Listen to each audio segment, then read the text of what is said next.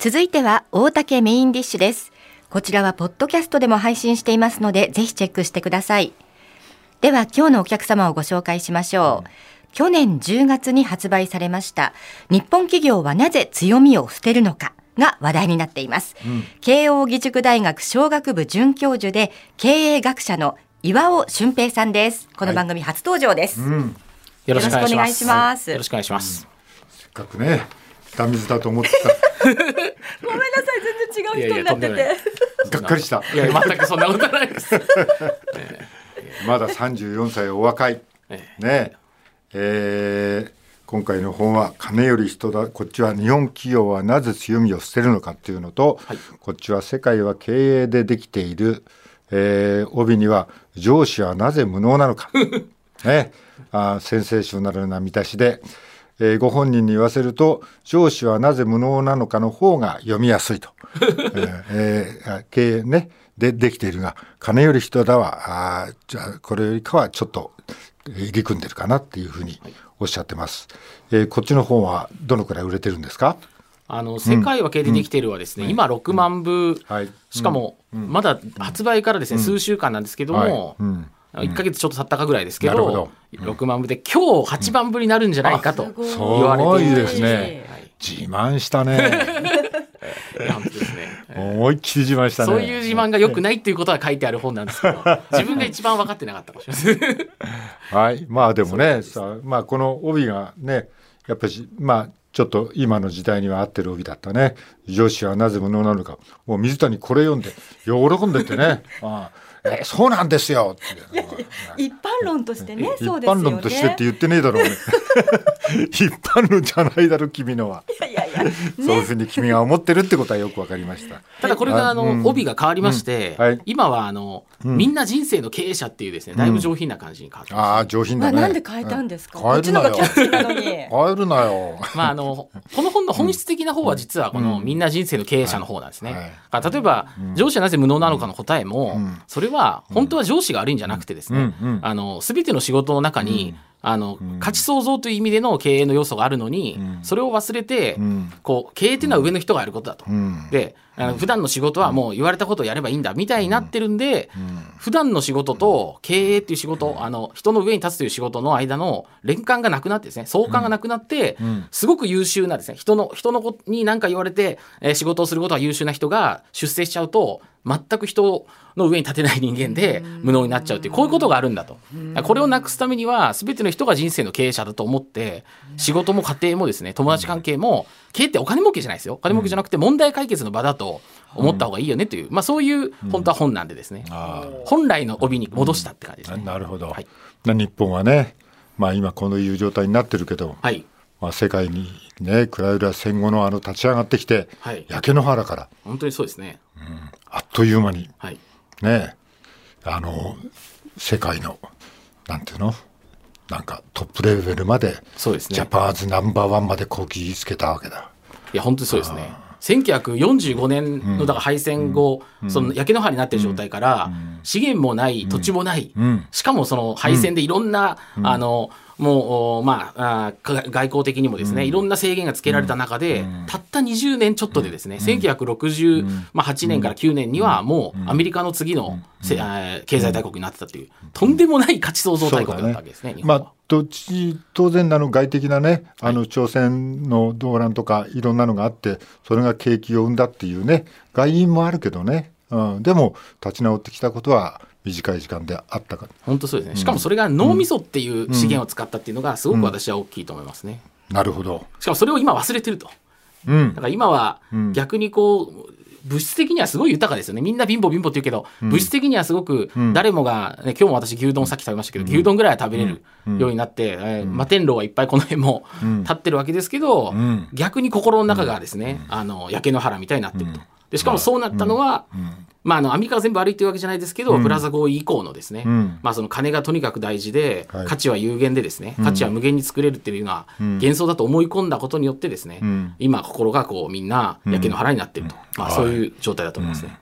なんでそんなことになっちゃったの？でも。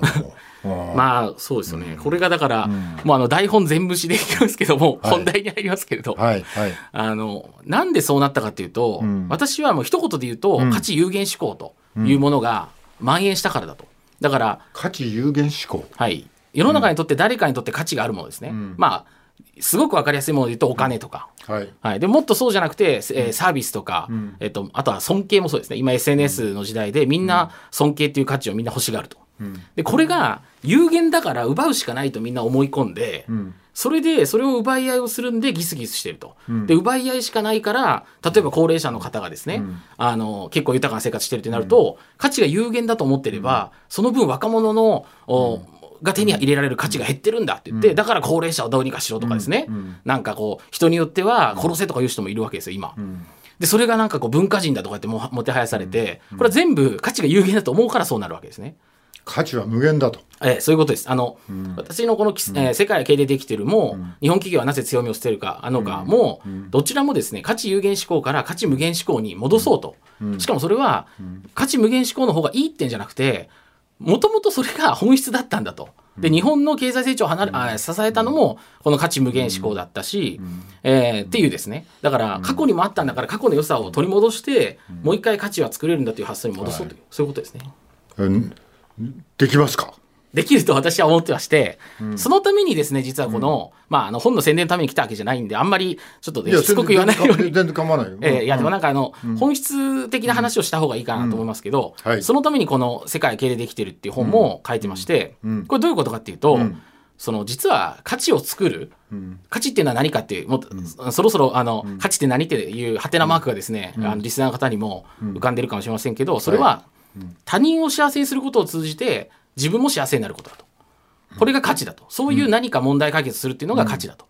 で、それをやろうとすると、そこに行くにあたってですね、様々な障害があると。例えば対立とかですね、あいつがなんか新しいこと始めたけどなんか邪魔してやれとか、そういう対立を一つずつ解消していくのが経営だと。だから経営を金儲けっていうですね、有限のお金っていう価値を奪い合うゲームっていう定義から、無限にですね価値を作り合うそのための対立を解消していくという,、試みだというふうな定義に変えようと。なるほど。でそのためには、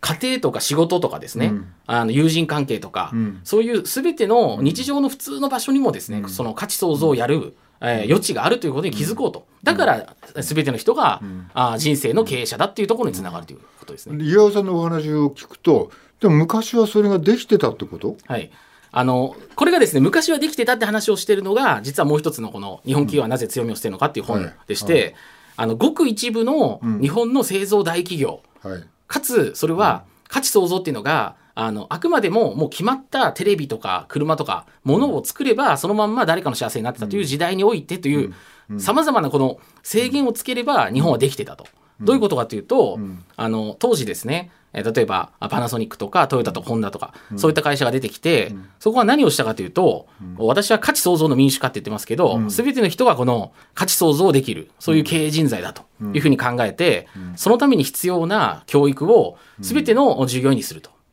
例えばそこから出てきたのが、えー TQC って言われるものですね、日本的品質管理とか、トータルクオリティコントロールと言われるもので、あの、経営の知識ですね。当時アメリカでは大学院修了者しか知らなかった理科系の経営知識ですね。品質管理の知識を、たった7つのですね、あの、QC7 つ道具と言われる、まあ、誰でも理解できるような、あまあ、思考の枠組みに変えて、これを無料でですね、日本中に配ると。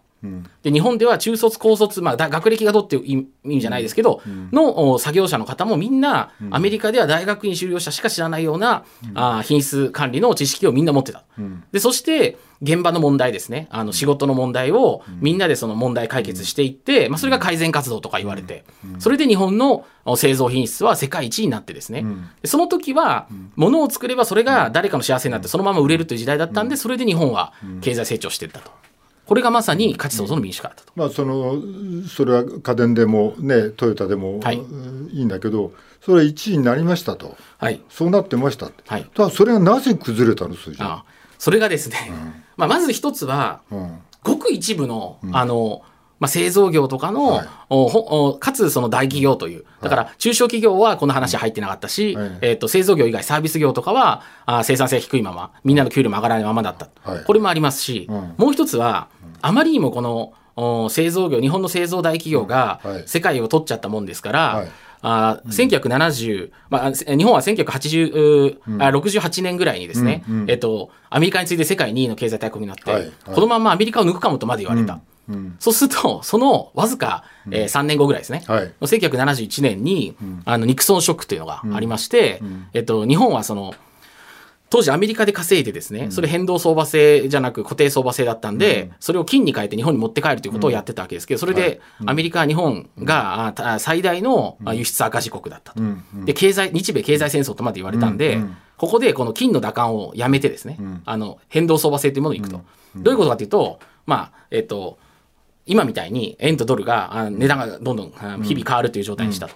で、これによって日本円がどんどん高くなる。そうすると日本円高になるわけですね、ここから、うんはい、日本円がどんどん高くなると、日本円でしか買えない日本の製品とか日本人の給料っていうのは、どんどん世界的に見て割高になって、買う人がどんどん少なくなる。で、さらに、その、それでもですね、それでだいぶ日本は、あの、経済的に大打撃を受けたわけですけど、さらに1985年になったら、プラザ合意っていうですね、あの、アメリカを中心とした、あまあ、あ G 当時の5ですね、が、まあ、ドイツとか西ドイツとかフランスとかですねイギリスとか。そういった国が一緒に、えっと為替に介入して日本円をもっと高くすると、でそこからなんと日本円は1ドル360円からですね、うん、最終的には2011年に、えっと75円までずっと円高になると、そうするとどうなるかというと、もちろんその日本で作られてるものあの日本円がどんどん高くなって、だって、えっとたった20年でですね、20年ちょっとで、えー、日本円が5倍になるわけですから、うん、他の金融商品で5倍に必ずなるようなものなんてなかったわけですね。でも当時はあいろんな国がですねみんなで日本円を5倍にしようとしたと。うん、そうすると日本円でしか買えないものって何かっていうと、うん、それは日本人の給料と日本製品だったわけですね。それでみんなあ日本の日本人にお金払うのはバカらしいと。だから海外に工場を作れとか、でえー、まあ、海外の人を日本に、えー、来てもらってですね、うん、えー、労働してもらおうとか、うん、そうやって日本からこう価値創造というか生産の活動がなくなってたわけですね。どんどん海外に、えー、土地を、まあ、海外に工場を作るとか、でもそれは日本が高すぎて、そうです。で、地方、まあ、例えばその当時は中国だとか、はい、そういう土地が、まあ、比べれば安いだ工場、工場を移した方が得だよねと。はい。まあだからそれもでも生産性を伸ばす意味での一環だったんじゃないの？それはですね、生産をしてないんで、うん、あの生産性が伸びなくなっちゃったんですよ。日本で生産をしてないから、うん。はい、日本人の給料を上げる必要がないとか、うん、日本人はただお金を管理してるだけのコストになっちゃったってことですね。だから人間が大事じゃなくて、金の方が大事っていうふうになっていくということですね。だから、現にですね、えっとそのプラザ合意以後の32年間ずっと日本は対外純資産はずっと世界一なんですね。だからアメリカが世界一じゃないですよ。海外に対して持ってる資産の額っていうのは日本はいまだにずっと世界一。ですけど国内貧乏。だから国内でお金が回らないで国内のお金を吸い上げて強くなった円で海外の土地とか建物とか工場とか人とかあと株に投資すると。そういう状態にずっとなってたというわけですね。だから価値創造をやめちゃったと日本は。っていうことです。はい、えその前のお話では価値は無限だと、はい、有有限じゃないんだと、はい、その価値を有有限だって決めてから価値が有限だっていうふうに決めてからこの日本がその有限だったらそれを取り合うしかないよねっていう思考方法にあのそれはね企業が変わっていったの。どこが変わってこれはもう正直言って政府も企業も普通の国民もみんなだと思うんですね。な、んでかというと、だからこれだけ、まあ、あの、有限な価値だって言われてる、うん、思ってる中でも、うん、特に強かったのがお金ですよね。お金がだから、あまあ10年、20年で5倍とかなる、日本円だけは。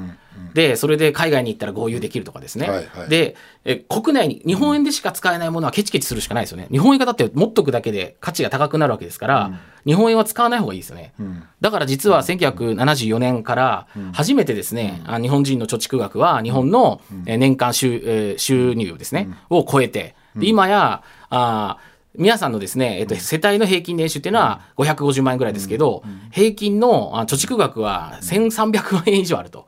それぐらいお金をケチケチ使わないようにして貯めて貯めてっていうふうになると、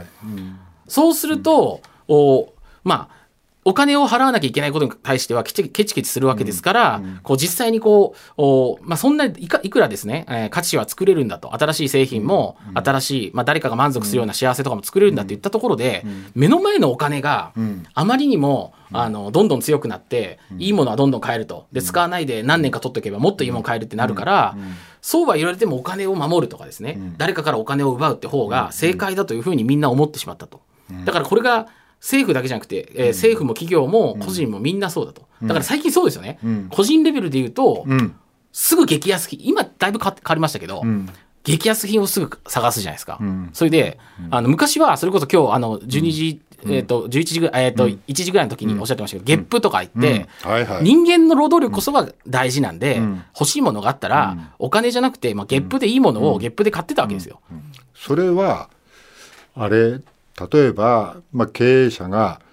こう、まあ、一昔前までは、はい、こう人材を人をとっても大事にする企業だっていうのが言われてて 成長してきた。だけど今は、まあ、あの非正規も含めてこうコストを人をコストで見る。でコスト計算の方が先立ってこう人材になんかこういいじゃん別の人がここ来てもみたいなことで雇い止めみたいなことが起こっているからまさにそうですね、うん、そういうことが停滞を招いてる、はい、っていうこと？というかお金がどんどん強くなると、うん、相対的に人は弱くなるんで、うん、代わりはいくらでもいるぞとか別に金払えば別のやつ見つかるんだからっていうふうになって、人間がどんどん切り捨ての対象になるというわけですね。逆に人が大事だった、人の労働力が大事で、人間が価値創造できるんだっていう時代には、お金なんて別になくても俺んとこ来いと。俺もないけど心配すんなで、ゲップで買えるんだと。そうそう。植木等で。そういうふうに大転換した。青い空。そういうことです。だけど、はい、日本はその人材派遣のこのコスト安を選んだんだよね。まあそうですね。というかまあ世界から選ばされたというのが正しいですけどね。はっきり言えば、あの、プラザ合意っていうのは、うん、あの、うん、どうしても、あの、どう考えても日本はですね、うん、これで、まあ、あの日本がおかしくなるとなって、翌年ですね、ルーブル合意って言って、さすがに1年我慢したから勘弁してくださいっていう合意を、まあ、取り付けたんですね。でもこのルーブル合意は、プラザ合意はみんなその後もずっとやったのに、ルーブル合意は、だからプラザ合意やめますって合意なのに、誰も守らなかったんですね。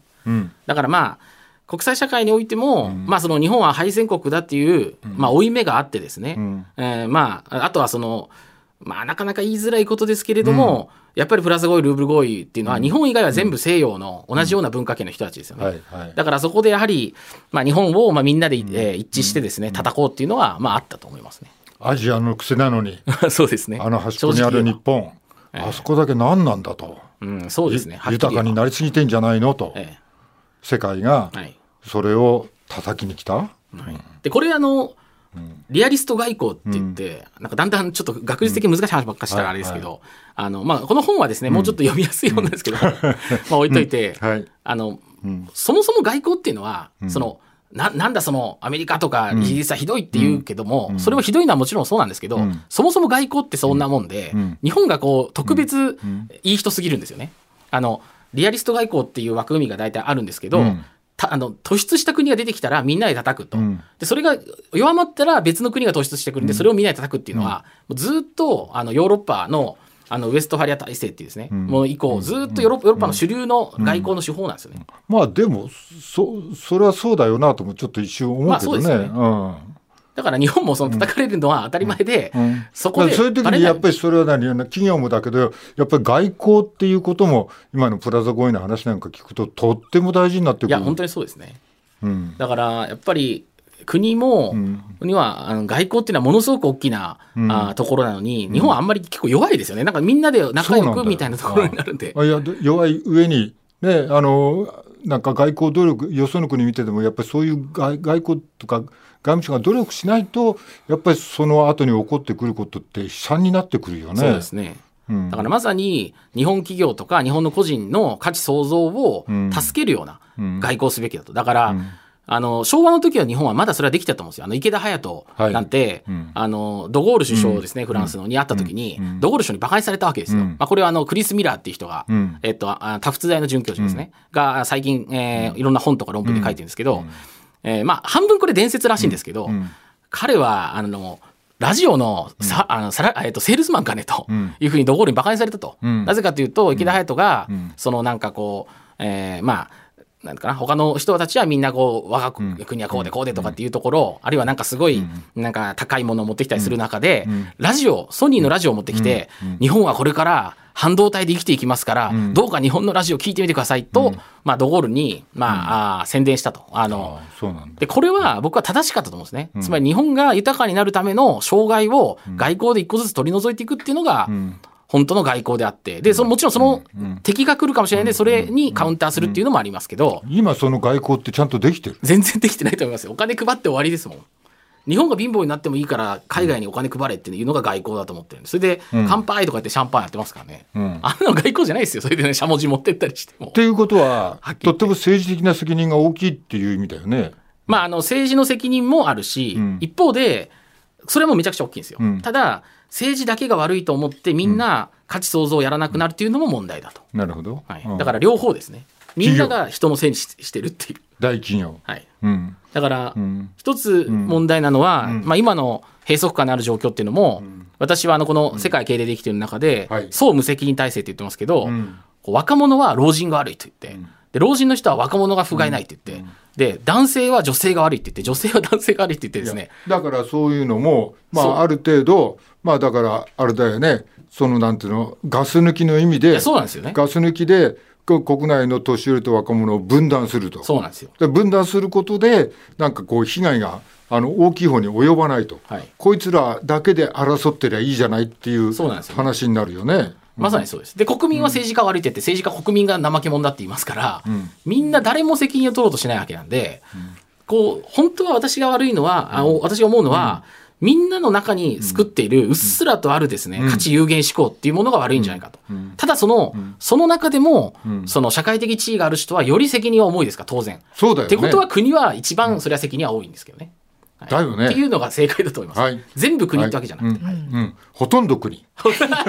そういうわけでわかる。私なんか、私日々の生活や仕事の中で人のせいにしてることいっぱいありますもん。そう自分がまず変わんなくちゃいけないっていうのはすごくわかります。まあそれは価値が有限だと思っているからで、ということなんですね。無限に価値があると思えばいろんなことにチャレンジもしていけるし、そうですね。人を大事にするしっていう方向に変わってくる？あとは人のせいっていうのは。